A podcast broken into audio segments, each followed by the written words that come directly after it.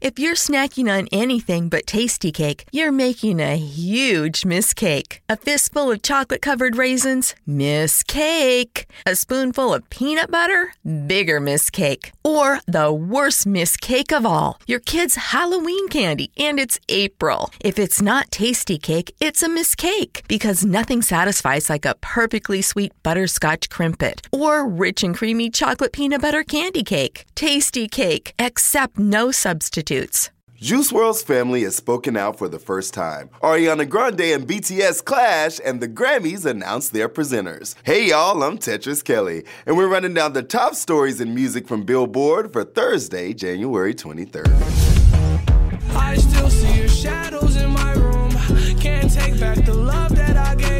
Juice WRLD's family has spoken out for the first time since his death. The family, in collaboration with his team at Grade A, uploaded a statement to Juice's social media accounts on Wednesday night explaining a public tribute in Chicago was in the works, along with their plan to share the unreleased music he left behind. The statement reads, from the bottom of our hearts, we want to thank each and every one of you for your undivided adoration and love for Juice. You guys meant the entire world to Juice, and by listening to his music, watching his videos, and sharing your stories about him, you are keeping his memory alive forever. We plan to honor Juice's talents, his spirit, and the love he felt for his fans by sharing unreleased music and other projects that he was passionately in the process of developing.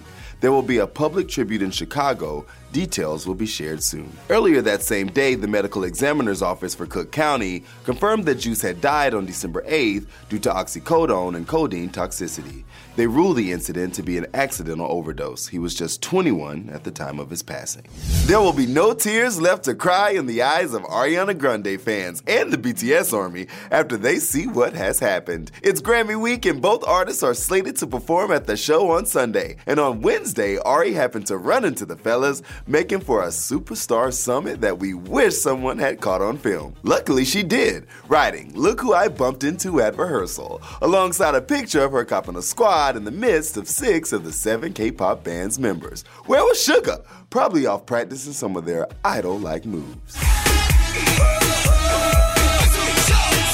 Grande and BTS are on the stacked roster of performers at Sunday night's broadcast, which also includes Camila Cabello, the Jonas Brothers, Rosalia, Run DMC, who will duet with Aerosmith, as well as Billie Eilish, Demi Lovato, who will reportedly perform a song she wrote days before she overdosed, Lizzo, and so much more. But there won't just be the performers, there's also the presenters, and our friend Mike over in New York is running down the list. As expected, music's biggest night is bringing out some of music's biggest stars.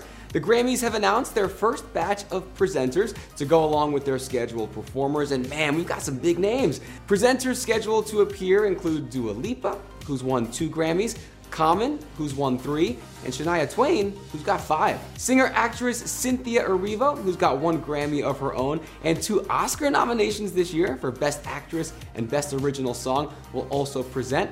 And so will Grammy winner Billy Porter, who's also probably going to be the best dressed person at the ceremony. The biggest name among the presenters, though, might be Ozzy Osbourne.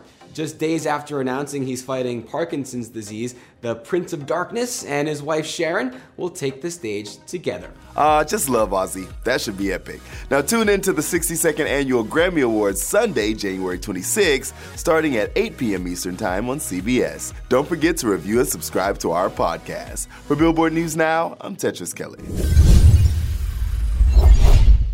If you're snacking on anything but Tastykake, you're making a huge mistake. A fistful of chocolate covered raisins, miss cake. A spoonful of peanut butter, bigger miss cake. Or the worst miss cake of all, your kid's Halloween candy, and it's April. If it's not Tastykake, it's a miss cake because nothing satisfies like a perfectly sweet butterscotch Krimpet or rich and creamy chocolate peanut butter Kandy Kake. Tasty cake, accept no substitutes.